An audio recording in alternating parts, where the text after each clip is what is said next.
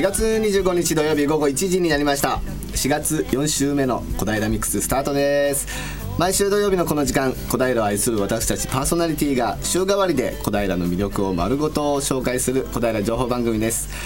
今日4週目をお届けするのは一般社団法人小平青年会議所の沼崎直隆と。FM 西東京の直美です。よろしくお願いします、はい、よろしくお願いいたします。ということでですね、はい、今小平市では今、うん、市議会議員選挙がそうですね。真っ最中ですね。今日最終日、ね、はい明日投開票ということですね。明日投開票なのでね、はい、ぜひ皆さん有権者の方は、はい言っていただきたいなというふうに思います。ちゃんとね自分の一票大切に投票してください、ね、大切にねしてもらいたいと思います。お願いします。と前回の放送でご案内をした3月29日の池田清彦先生の講演会、ええ、本までか TV に出演されている先生。はい、はい、おかげさまで定員300名の満員御礼で開催をさせていただきましてですね、どうでしたか？あのね池田先生面白い。すっげえ面白い。テレビのまんま？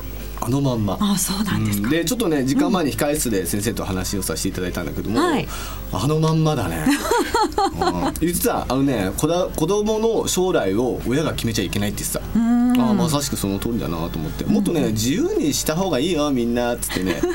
すごいなんかねあのまんま。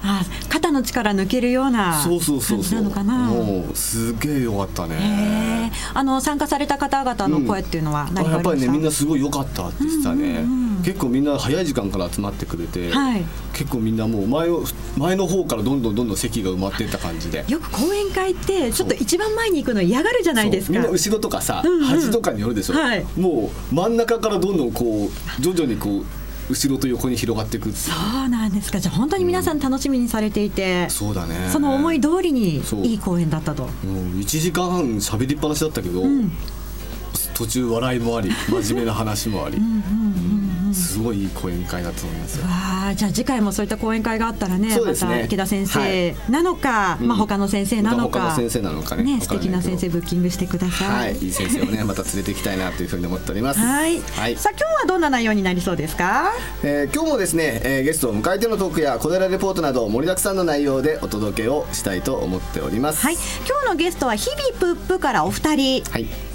えー、小林奈美さん堀香織さんをお招きしてお話を伺っていきます、はい、そして小平レポートは4月4日にゲストで来てくれた甲府ボールの大会に西川あかりさんがお邪魔しております、はい。はい、ラジオを聴きのあなたもぜひ番組に参加してください。あなたからのメッセージやリクエストをお待ちしております。ファックス番号は042451-2888 042451-2888メールアドレスは笑顔842アットマークウエストハイフン東京 .co.jp egao84 にアットマーク west ハイフン tokyo.co.jp 笑顔84には笑顔発信中と覚えてください。FM 西東京のホームページからもメールをお送りいただけます。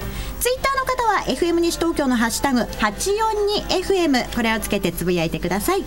え小平ミックスのフェイスブックにもイベント情報やお得情報など載せていきますのでぜひ見たことのないあなた見てみてくださいね。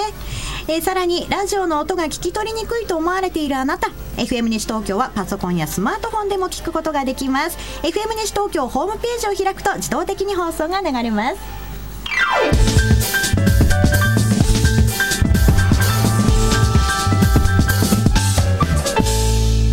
平ミックス。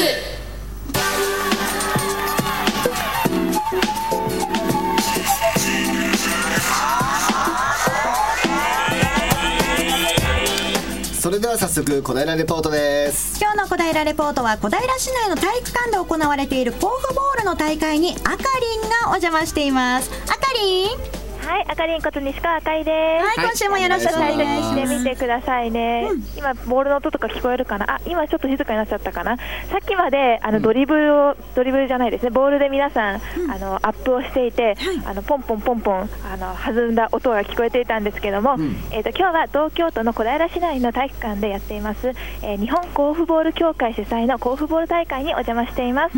はい、では早速今日お話をお伺いするのは、えー、甲府あ甲府ボールクラブ東京代表の古木翔さんです。よろしくお願いします。よろしくお願いします。お願いします。はい、じゃあ古木さんも前回もはいあの古木さんの奥様がはい登場していましたが、はい、そうですね。奥さんがお邪魔しました。お世話ありがとうございました。はい、えーそれではですね早速、えー、甲府ボールとはズバリ何かを教えてもらえますか？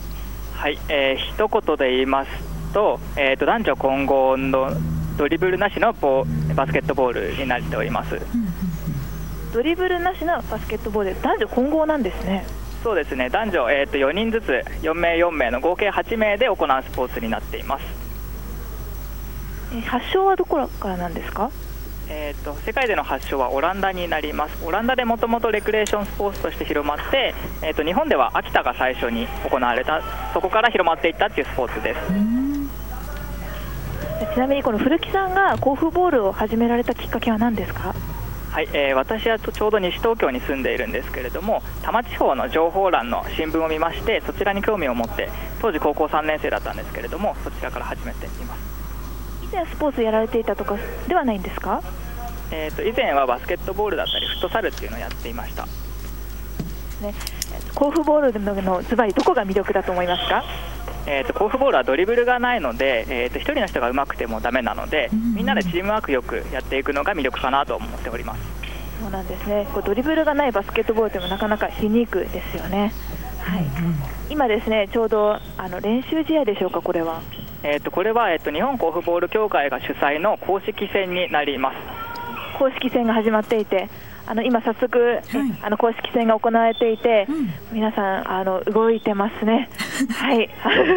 えっとです。やっぱりドリブルをしてない分、こうやっぱり頭脳プレーといいますか空間を皆さん見ながらこう動いてる感じがしますね。あ、今シュート入らなかった。惜しかった。それですね。あのシュートの形が結構面白い形なんですよね。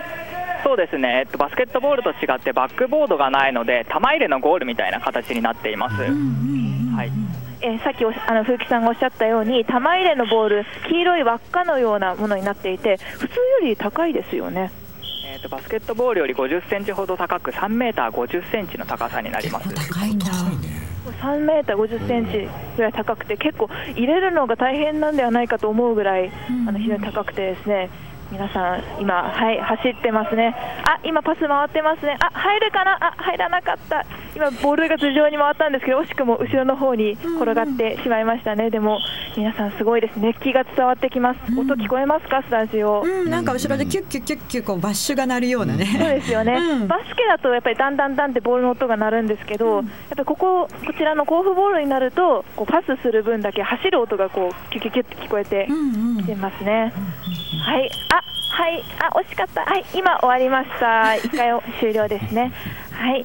ではまた後半も引き続き、えーこちらの大会の様子をお伝えしていきたいと思います。以上、あかりんがお届けしました。はい、あかりありがとうございました。はい沼ちゃんは知ってますか？知らなかったね。小学校の頃にポートボールっていうのはやった覚えがあるけど、はい。甲府ボールって聞いたことないしかもなんかゴールが高いね 思ったより高かっねた。そこにバックボードがないところでシュートを打つわけでしょ、そうそうそう。これ相当な技術が必要だよこれ。難しい。慣れるまですごく難しいと思いますけれど、ねでもねやっぱりバスケ経験者の方が結構多いらしくて、ねね。あの前回その4月4日にお話を伺った時に、うんうん。バスケだとん。身長が高くないとちょっと不利な部分あるじゃないですか、うんうんうんそれが身長が低くてもできる、本本当に頭脳プレーが必要っていうふうに言ってたのでそこが魅力の一つで、あのー結構小さめの方でも楽しめますよっていう。で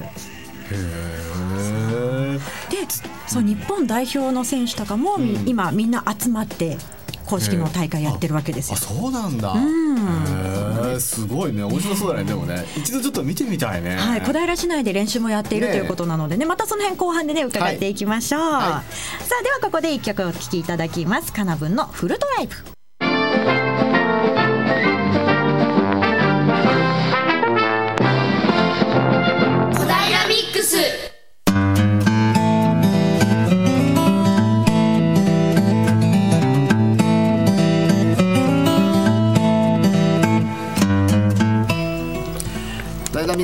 スゲストコーナーです。はい本日のゲストは日々プップより小林さん堀さんお二人にお越しいただきました。よろしくお願いします。よろしくお願いしままずは小林さんから少し自己紹介していただきましょうかね。す。はい。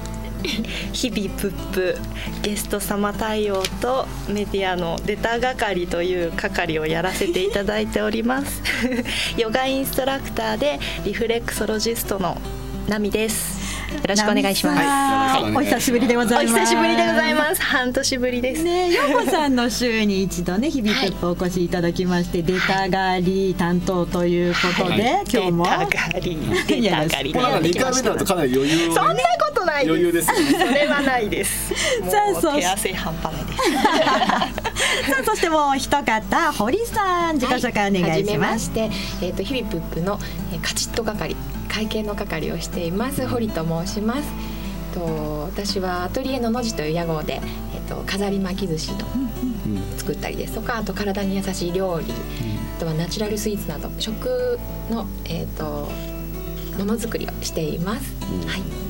飾り巻き寿司 すげえ俺ねさっきちょっと写真部署あったんだけど、すげえ興味あって たまにお客さんに言われるんだよね。飾り巻き寿司ないのって言われてすいませんできないんですって。じゃあ、今度教俺今度ちょっとえてもら堀さんにちょっと教わろうと思って、作りに行きます。仲良くしてす。ごい楽しいですよ。ぜひ。おすすめです。じゃあそのね、お二人のね、職業のことはまた後ほどお伺いそうですね。していくとして。はい。はい。この日々プップ。日々プップってこれってなんかこう由来って何なんですか？この日々プップってはいもうそのままなんですけれども、はい。日々をプップと楽しんでしまえという。プップってのはプップってあ笑い笑いのっていうプップ笑いのプッププですね。ははい。なんか日々にちょっとプップっていうものをつけただけで、なんとなくウキウキするような。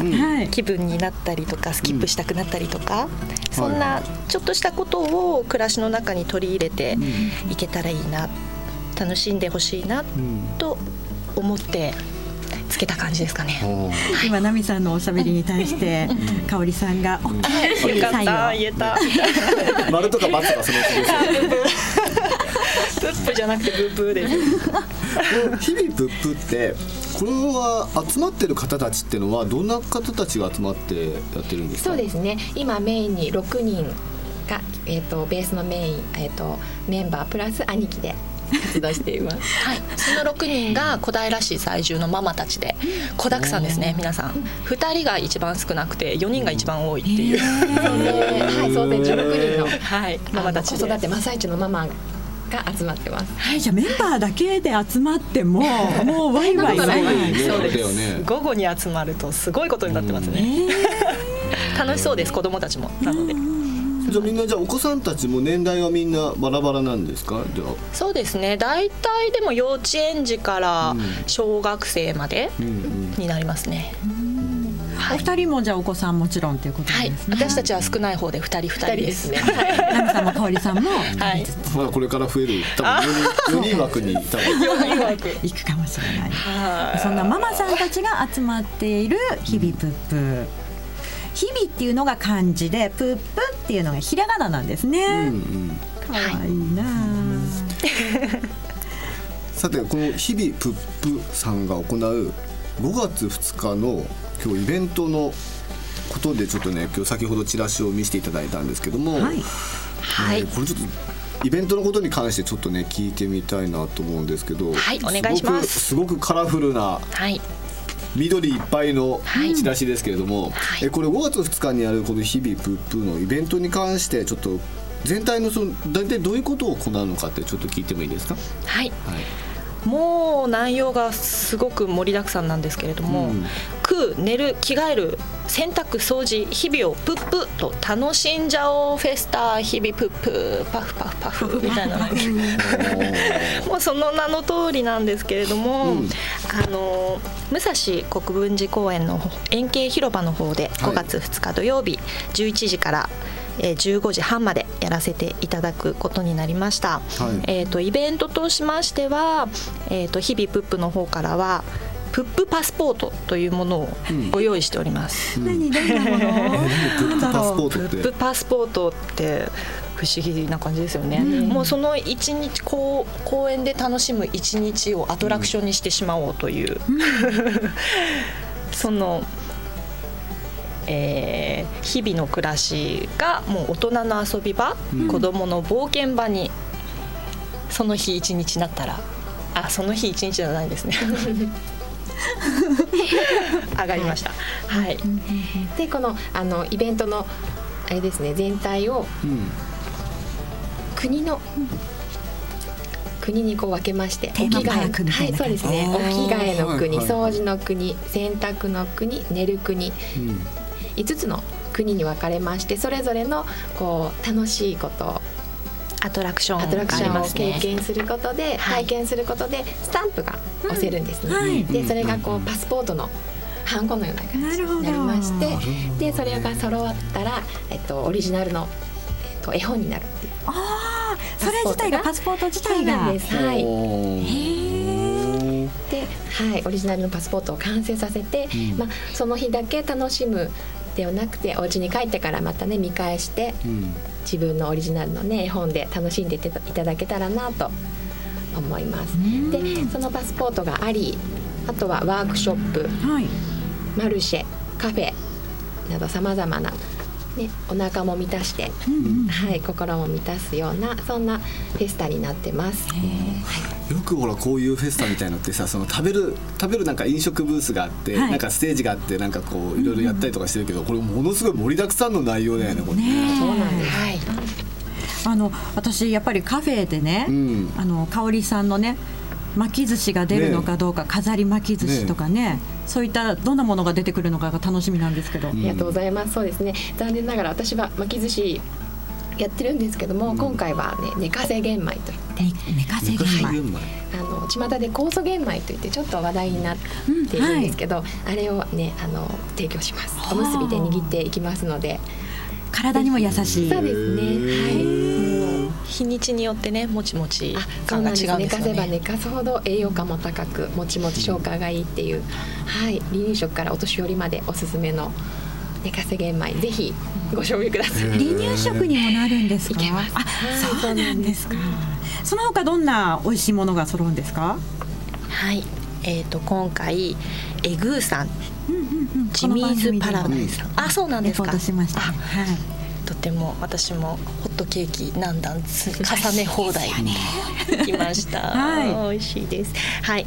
そちらの方はオムライスを出していただいたりとかあとジミーズパラダイスさんはあの可愛い車でね移動販売カーで、こう美味しいコーヒーを売りに来ていただいたりとか、はい。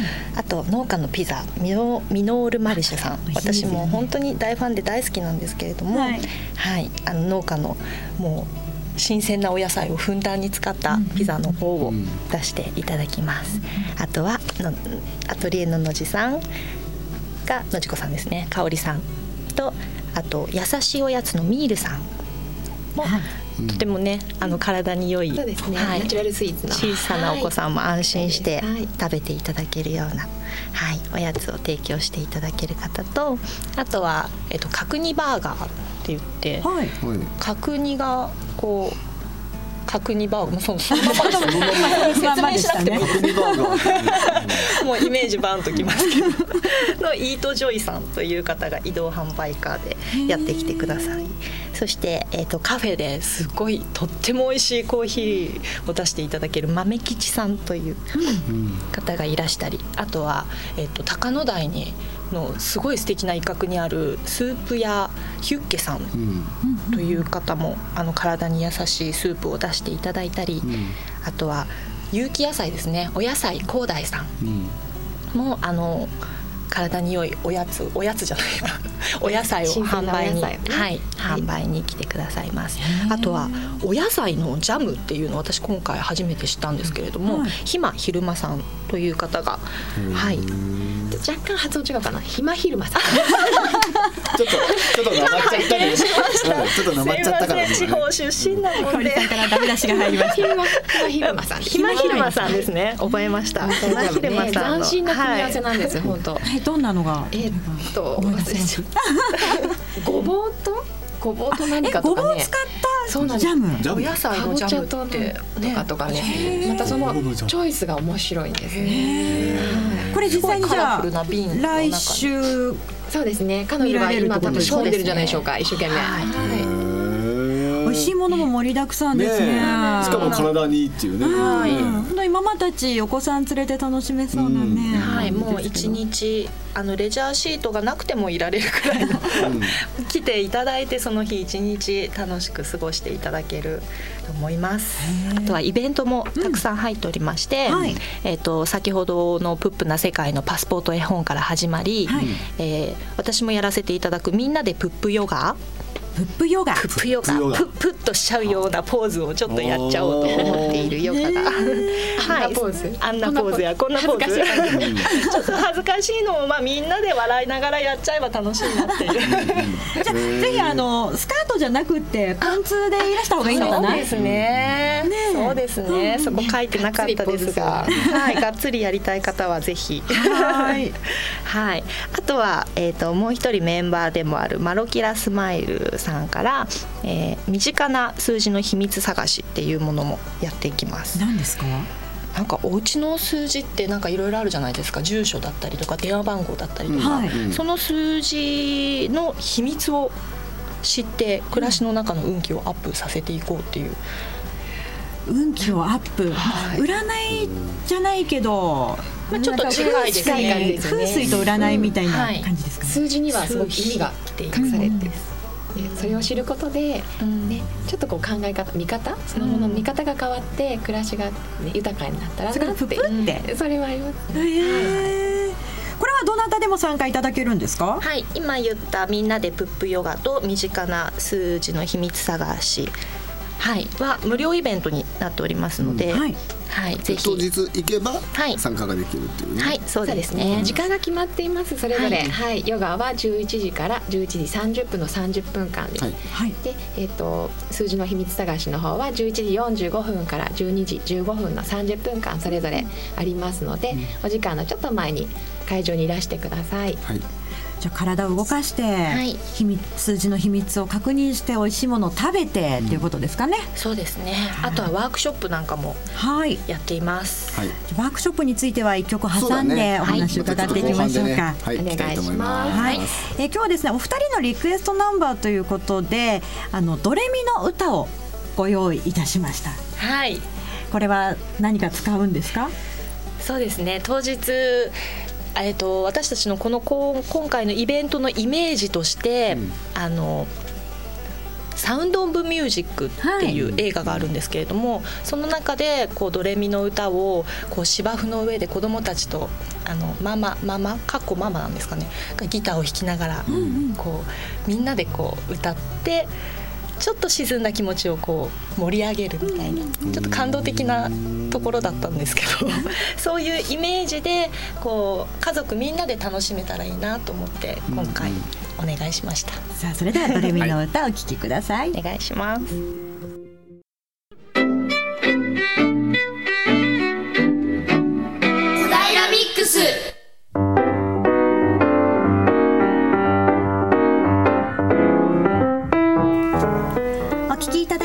は FM 西東京小平ミックスです。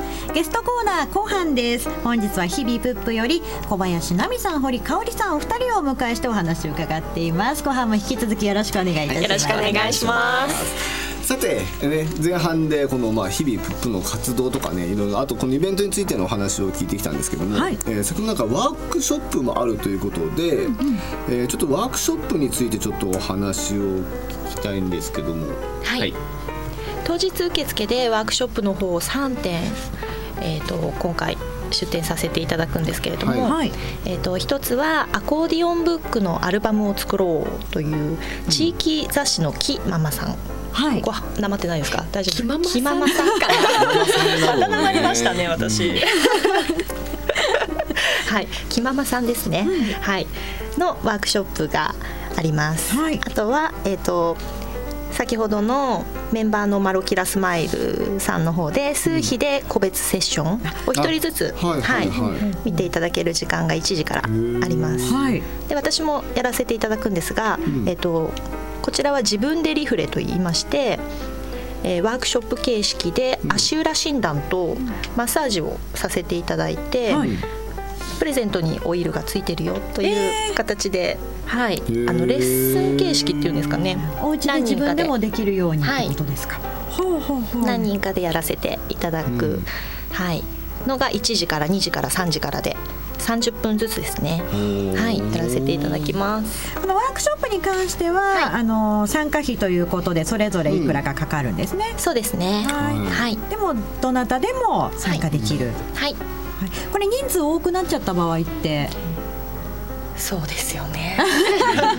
そうなったら私は嬉しい悲鳴なんですけれども、はい、一応10名ずつ自分でリフレの方はさせていただいて各回に。はい。でえっ、とアルバム作りききママさんのアルバム作りの方は、こうはい、入られた方がこううん。時間が11時からなのでずっとやっているので、はい、何じゃあその名かやったらこう順番に入れ替わる感じですかね。なるほど、はい。で数比で個別セッションに関しては一人10分っていうことになるのかな。そうですね。はい。じゃあ順番待ちっていう形ですね、それがなら、はい、形になります。ね。ワークショップは当日受付とはいいう方ですね。はい。はい。でなんかカフェの他にもはい。マルシェもあるっていうね、マルシェも勢ぞろいします書いてありますけども、はい。これどんなのが出てくるんでしょうかね。すごくあの素敵なあのチラシで見てフライヤーで見ていただくとすごく色とりどりの写真が並んでおりますが、えー、とお花屋さんまずスプリングサニーフラワーさん、あとは陶芸の月下逃亡さん。はい。あと、えーハンドメイドの方の木ママ屋さん木のおもちゃチッタさんガンガヤカチカチさんっていうあの素敵な布をインドの布はい。を出していただいてる方と、あと先ほどのき 発音が 発音がキママさん。はいキママさんとあとはサンポラボ by まんま暮らしの方がメンバーの鍵市の方でやらせていただくものとあとは丁寧の時間さんですね、もう本当にたくさんのママたちが集まって楽しめるんですね。はね。なんかねちょっとこの写真見てるだけでもなんか可愛らねしいのママたちさんこう喜ぶ感じだよねこれね。ですよね子供が嬉しいだけじゃなくてママも。そうですね、はい。ちょっとお子さんをね、あのパパと一緒でもいいから、プップパスポートやってもらってる間に、ママちょっとこうリフレッシュできるなんていうのもちょっとパパお願いっていう。パパお願いだってパパお願いっていう。娘に言われると甘いんだけどね。じゃあぜひ皆さん娘さんに言わせていただいて、言そう。みんなででも来てもらってお父さんもねきっとはいね楽しい、これねすごい楽しめると思うよ、これね。食も満載ですし。そうですよね、はい本当に一日ね遊べると思いますよね、なんか他にもこのプップツリーっていうのがあるっていうふうに書いてあるんですけど、プップツリーってプップ何ですか？ツリーってこれ何ですかこれ？そうなんです。えっとですね、これはえっとプップネタ大募集しています。プップネタ？プップネタ、はい、そうですね。えっと日常ねバタバタして子育てに追われたりとかしていますが、うんうんちょっとその見方とか考え方を変えるとプップって笑っちゃうような、ん。楽しめることってね多いと思うんです、んちょっとした子供の言い間違いだったりとか、変な謎な行動とかってありますよね。そういったのをちょっとこう熱覚えてていただいて当日あの付箋を吹き出しの付箋がうん。準備されていますので、そこにちょっと書いていただいて、プップツリーに貼り付けていただけるとその他の、ね、方のプップのネタあこんなのあるんだなとか見てもね、はいまたプップが広がるかなと思っています。あるあるうちもあるあるっていうのだったりとか、はい。へえ面白いっていろいろネタありそうですね。あるね。ね、そういうのってそうですよね。書き留めないと忘れちゃうんです。うん。ぜひ。はいはい。それをブログやフェイスブックなどでも、あの流させていただいて、うんうんこう一緒に共有できてこう日々を楽しんでいただけたらなって。ねこうプップってなればいいなっていそうですね、はい、私たちもねそうやっていただけると嬉しいし、うんうんうん。私たちのそういうププっていうネタも、うん。あの皆さんにお伝えできたら嬉しいし、っていう形ではい。うんプップネタ大募集しております。ぜひ。はい。よろしくお願いします。今ブログやフェイスブックっておっしゃってましたけれども、はい。日々プップで検索すれば出てきますか、はいその通りです、日々プップで検索お願いします日々は漢字プップはひらがなでございます、はいはいでこれ先ほどなんかねさっきこれお着替えの国とか掃除の国とか、はいい、ろいろあるじゃないですか寝る国とか洗濯の国とか、食べる国とかあるんですけども、はいこれそれぞれこれこれ日々プップの方がやってるかと思ったら違う方たちがなんか結構これ協力をしてくれてるんですよね皆さんはい。ね。、今回お着替えの国では、えー、体オーケストラさんという方たちがはい。協力してくださって、こちらの方々も全国でねあのご活躍なさってるインストラクターの方々がうん。お見えになります、はい声を楽しんでたらあら不思議。ケンケンパーしながら一周したら大変身 何何何だろうな。体を使いながらこう楽しんでしまうその体オーケストラってそのままなんですけれども。楽しそうですね。ね楽しそうですよね。私も参加したかったくらいなんですけれども。今なんかその説明文聞いてるだけですごい楽しそう。はい。ありがとうございます。お着替えの国、はい、はい。お着替えの国です。で掃除の国では、えーお茶の間セッションさんという方が、はい、やっていただきます。お茶の間セッションお茶の間セッションさん、はい、小平を中心に、えっとね、活躍されている小平温度とかをね作っちゃって、もっと地元を盛り上げようっていう方たちなんですが、自分だけの今回はですね自分だけの楽器を手作りして掃除道具と一緒に音を鳴らそうっていうことでね、ここもワークショップ形式にちょっとなってますよね。はい、掃除道具の音を鳴らそうってね。今すごい沼ちゃん考えてたでしょ。どんなんだろう。すげえ。いやなんかねすごいなんかねあなんか小学校の頃やったなみたいなさ。ああなんかパパも楽しめる感じになります。よく怒られたよ。けど怒られないんでしょこれやっても。やんちゃな感じでしたはい。やりに来てください。ね。はい、あとはですね洗濯の国では、えー、とキラキラカフェさんに協力していただいてます、キラキラカフェさんは、えー、と小平のえー、とママさんですね。ママさんたちが、はい、ねママサークルさんの方になりますね。高3の方から、ね、サークルになったママたちです、はい、こちらも活動をしておりますよね、はい、こちらでは、洗濯の国では洗濯物タワーを目指してどっちが高く積めるかなやった。やった？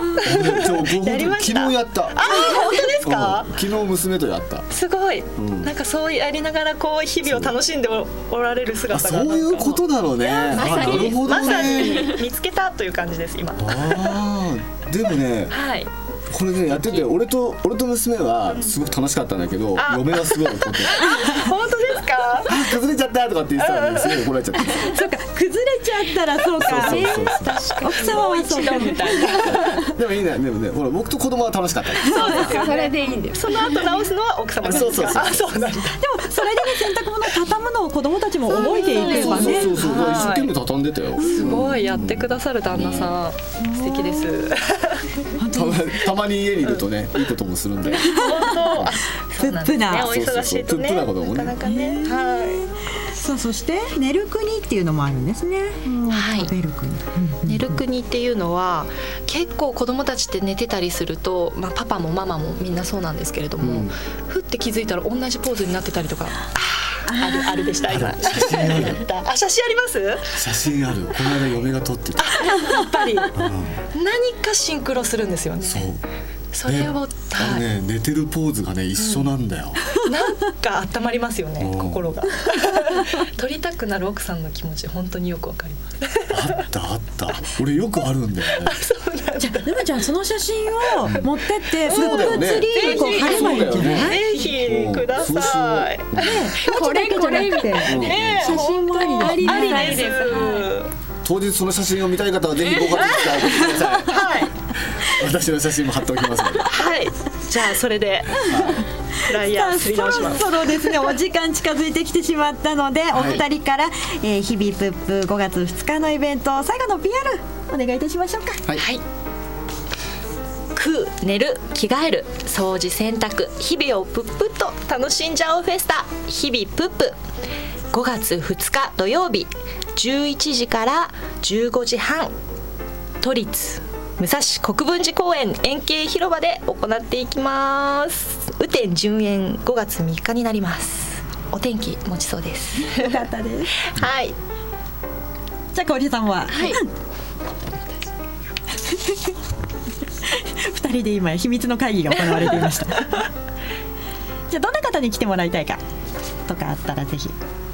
そうですね。やっぱり、あのまあ、私たちもそうなんですけども子育て世代こう毎日がバタバタっとしちゃってるんだけどちょっとこうほっこりしたいなっていうようなあのご家族連れかな？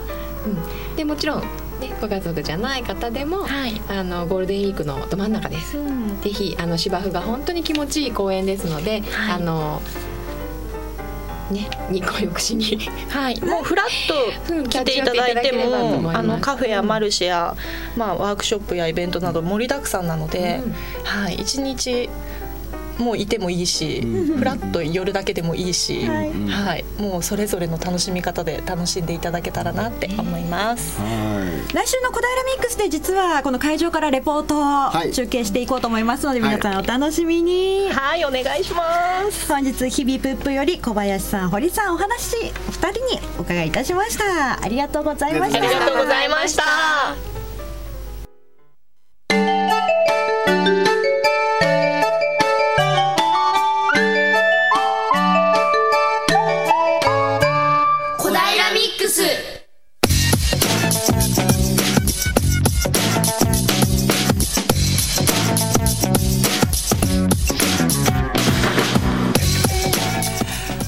それでは2回目の小平レポートです小平市内の体育館で行われている甲府ボールの大会にあかりんがお邪魔しておりますあかり？んはい、あかりんこと西川あかりです。はい、前半に引き続き、えー小平市内の体育館から日本甲府ボール協会主催の甲府ボール大会にお邪魔しています。はい、はい、ではですね、今、えー試合が始まるところですね。うん今ちょうどですね、握手、あ、違いましたね。あの終わった、終わ終わりですね。えー終わりで今握手をして、はい、ピリピリってなっているところなんですけども、えー今あの目の前に選手の方がいらっしゃるのでお話を伺いたいと思います。はいえーお名前とご出身をよろしくお願いします。あ、えー、名古屋市から来ました新町康平と言います。名古屋ですね、新町浩平さん。はい、えー、甲府ボールは何年ぐらいやられてるんですか？ちょうど1年ぐらいです。1年です。1年。そうですか。実際やってみてどうですか？そうですね。一個やっぱりみんな経験者が少ないんで、そういう部分はまあみんなスタート地点が一緒って意味でいいスポーツだなって思ってやってます。ですね。実際、えー、甲府ボールのこうなんだろう、ここなぜ甲府ボールをやられたのか、そのきっかけはあったら教えてください。やっぱりあのニュースポーツなんで、それをなんかみんなで盛り上げようという雰囲気があるところが気に入りまして、そういう僕もなんか普及の力になれたらなって思ってやってます。そうなんですね。じゃあゆくゆくはもうあのチーフになるぐらいの目指して。はい、ありがとうございますあり。がとうございました。ちなみにですね、ちょっとあの今日の調子はどうですか？あもう最高ですね。最高のコンディションでありがとうございます。はい、では引き続き、えー今度はですね、えー甲府ボールクラブ名古屋の、えー、信時森人さんにお話を伺いたいとしします。えっ、と信時さんよろしくお願いします。お願いしますえー、信時さんはえっ、となぜ甲府ボールを始められたんですか？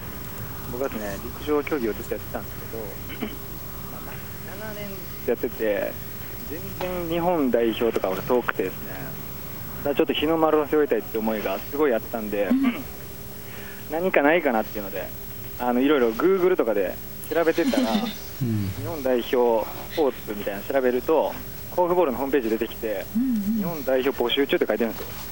これやと思って そこであの見学しに行ったっていうのが初めて。ですね日の丸を背負いたいという一心で。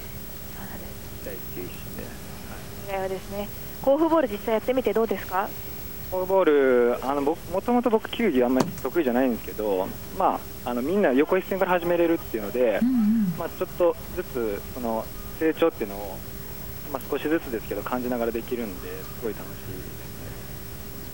ねねこれからの試合にも出られるんですよね、今日は。はいあと3試合残ってますおー結構何試合ですか。やっぱり体力いりますよね。体力意外といりますねはいシュートとか結構入れづらくないですか？高くて。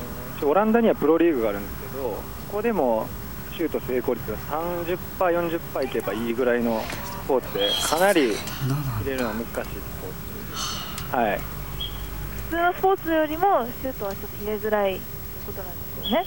バスケより50センチゴールが高いんで、まあ、その高さっていうのもあって、なかなか入れづらいスポーツですね。何かコツとかないんでしょうかね。コツはですね、まあ、練習ですね。練習あるのみなんですね。さっきも私試しにやらせていただいたんですけど、あのかすりもしなくて、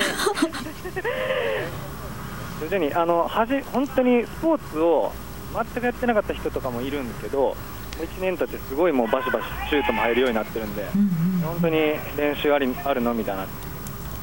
この角度とかとかもすごいこと考えないでもう練習あるのみと。はい、そうですね。はい。審判としても出場なさるということでしたが、そうですね。あの日本にはちょっとまだ審判資格を持ってる人間が全然いないので、まあ今日のこういう大会で審判のその経験値等もまあ増やしていこうっていう目的もあって今日の大会があるので、はい。審判もやる方も大変ですか？大変ですね。ちょっとイラッとされたりするんで、その中でもやらないといけない。はい。えーあかりん、はいはい、信時さんはさっき日本代表になりたい目指してるって言ってましたけれども現在はどうなのかな？近づいてるのかな？それとも代表とかになってるのかな？はい、あの今ですね、あのスタジオから質問があったんですけども、あの日本代表を目指されているということだったんですけども、今、代表には近づいてるんですか、それとももうなったでしょうか？すでにですね、あのなっておりまして、おおすごい。一昨年からあの、えーっと出させていただいてまして、まあ、去年、名古屋のチームを僕が作ったんですが、今年は10人輩出ということで、日本で一番輩出しているのが今、名古屋だと、プライドを持ちながらやってます。名古屋がもう暑いんですね。名古屋、今暑いです。はいそうですね。でですね、あの今度、えー海外でも試合なさるということなんですけども、はい、えーっと6月末に行います。香港でですね、香港です、はい。香港は初めてですか？香港はですね去年、あの世界選手権につながるアジア選手権がありましてで去年はそのつながる大会だったんですけども今年はあの親善試合という意味合いが強くてですねアジアなんですけどオランダからも本場のオランダからもあの代表チームが来てですね試合を一緒にやるという大会があります。そうなんですね。はい、今日はどうもありがとうございました。頑張ってください。あかりんあかりんます。あかりん、もう一つその暑い名古屋から小平にいらっしゃって、小平のチームどういうふうに見てますかって。はい、えー、暑い名古屋からいらっしゃって小平にまあ来たわけなんですけども小平のチームどう思いますか？いやこの小平のチームがですね甲府ボールをこの10年間ぐらい守ってくれたチームで一番経験値もあって僕らが目指すチームですね。はいですね。これからもあ名古屋でももちろん小平でもどうぞ頑張ってください。よろしありがとうございました。はい、では、えー今日はですね今あの試合やってるところなんですけども、えー今日小平市内体育館から甲府ボールの、えー大会の様子についてお伝えしました。ありがとうございました。はい、あかりんありがとうございました。甲府ボール。ボール。あのー本当に4月4日に来てくれた女性2人が来てくれたんですけれども、その2人もすでに日本代表で、しかも1人の女の子の方は初めて3か月ぐらいで日本代表に選ばれたって。もともとねバスケットをやっていたそうで、もちろんね球技の経験もあったっていうのは大きかったと思うんですけれども、お二人が言ってたのが、日本で一番日本代表が身近なスポーツかもしれないっていう。でもこれからでもすごい普及していくかもしれないねスポーツはね。ちょっと楽しみですし、ねあの実際に見たことがないっていう方が多いと思いますので、え小平市内で、まあ、土日とかにねよく練習をされているということで、月に2回ぐらいかな第2第4土曜日は、まあ、今日はちょっと違うんですけれども、基本的に甲府ボール開放日ということで初心者の方もどんどん来てくださいねっていう、一緒に楽しみながら練習しましょうっていう日があるそうなので、行ってみるといいと思いますよ。ねえちょっと見てみたいな。日本代表になれるかもしれません。ねえ俺もなれるかな。なれるんじゃない？なれるかな。わかんない。頑張ってみようかな。うん、頑張ってみる価値はあると思います。なんか言ってみたくない？俺日本代表なんだよ日本代表なんだよみたいな。絶対かっこいいよね。もしかしたら代表になれるかもしれません、ね、試してみてはいかがでしょうか、はい、甲府ボールの試合会場からお伝えいたしました、はい。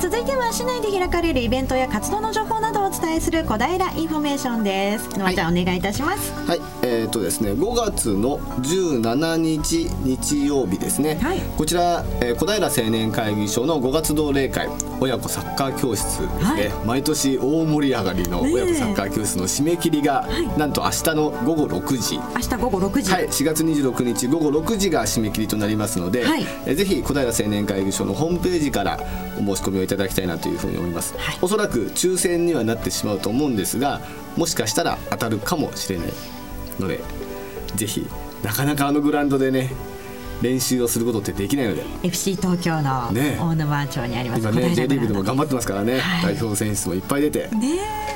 ぜひねあの申し込みをしていただきたいなと思います、明日午後6時まで。はい、はい、それとですね5月の17日同じ日なんですけども、えーこちら、えー、と小平の体育協会が主催をいたしましてニュースポーツデー、はい。ということでですねあのさっきの甲府ボールもニュースポーツデーニュースポーツなんですよね。そうですね。そうそれと同じように、えーユニカールとかですね、はい。えーネオテニスとか、いろんなねあのーまだみんなが体験したことない新しいスポーツが何種類も体験できるし非常に面白いんですよ、はい。ぜひあの小平の中央体育館で一日やってますので、はい、ぜひご参加をねいただきたい。確かに10時ぐらいから始めると思いますので。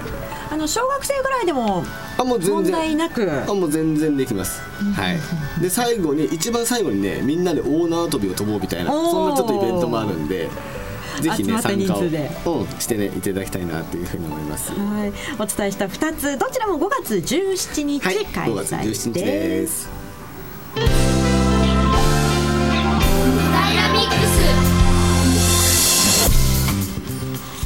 今日もお別れのお時間が近づいてまいりました。早いねやっぱりはいね。今日は日々プップからねお二人、ね小林奈美さん堀井香織さんをお迎えしてお話を伺いましたけれども沼ちゃんのこの第4週に、うん。こう女性がお二人来ることって珍しかったね。珍しいっていうか初めてかもしれない初めてかな。うんあんまり女性に好かれないタイプ。男性に好かれるタイプでもない。ねごめんなさい笑うしかなかった。い。そうですね。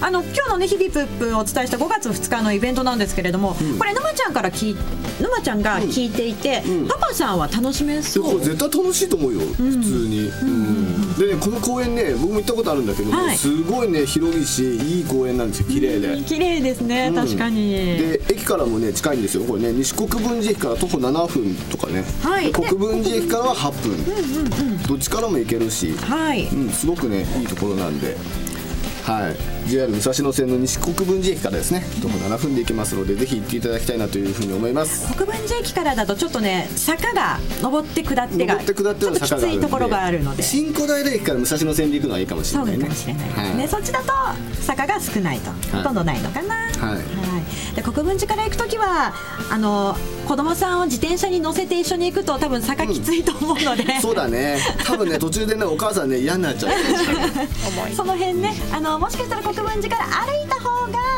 のんびりとゆったりと行けるかもしれませんね。なんか天気もねこの日なんかね良さそうな感じなんですよね。なのでちょっとね散歩がてら遊びに行ってはい。子供は絶対喜ぶと思うよねこれねで来週の小平ミックスでも生中継レポートを入れていきますので、はい。黄色いジャンパー842って書いてあるねジャンパはいー見かけたらぜひお声かけいただければと思います、はい。はい。きっと美味しいものいっぱい食べるんだろうな、ねいいな。これ来週レポートに出かけようかな。初レポートだね。それもいいですね。一緒に大学生とやってみてもいいかもしれない、ね面白いかもしれないね。はい、日々プップ5月の2日の土曜日午前11時から午後3時30分まで。場所は都立武蔵国分寺公園の円形広場です、はい。万が一雨となってしまった場合は雨天順延。翌日5月3日の日曜日に開催となります、はい面白そうだね。あバランスボールもあるよ。バランスボール。ね どんどんどんどん新しいネタをこのチラシの中からまた見つけてますね。え。いや面白そうだな。ねプレイコーナーにはバランスボールもあるよ。バランスボール好きだね子供ね。そうなんですか？ああそう？本当に。あやっぱり好きなんですね。好きですね。もう蹴る乗る、投げる何でも使いますよ。僕ね遊び出したらもうほらほっとくのが一番いいよね。あそうですよね。うん。危ないよとか言っちゃダメなの。もうほっとくのが一番いい。そうなのね。さっきの池田先生の。そう池田先生の。池田先生から習った学んだことなんで。はい。でも子供たちまたお友達も増えるかもしれないね。そうだよね。そうですね。もう子供たちもうすぐね友達になれるからね。たいですよねきっとママのお友達も増えるんじゃないかと思いますので、はい。ぜひママさんそしてお子さん連れたお父さんもやってみてはいかがでしょうか、お父さん家族サービスした方がいいよ。した方がいいよ沼ちゃん。嫌われちゃうよ。楽しめます。さあ今週はメインパーソナリティ沼崎直隆アシスタントパーソナリティ直美そしてレポーター西川あかりでお送りいたしました、来週の小平ミックスもきっとお天気いいと思いますので、ぜひご自宅で、そして都立武蔵国分寺公園でご一緒いただけると嬉しいですね。ということでということで今週も。早かったね。それだけかい。来週の小平ミックスもお楽しみに。さよなら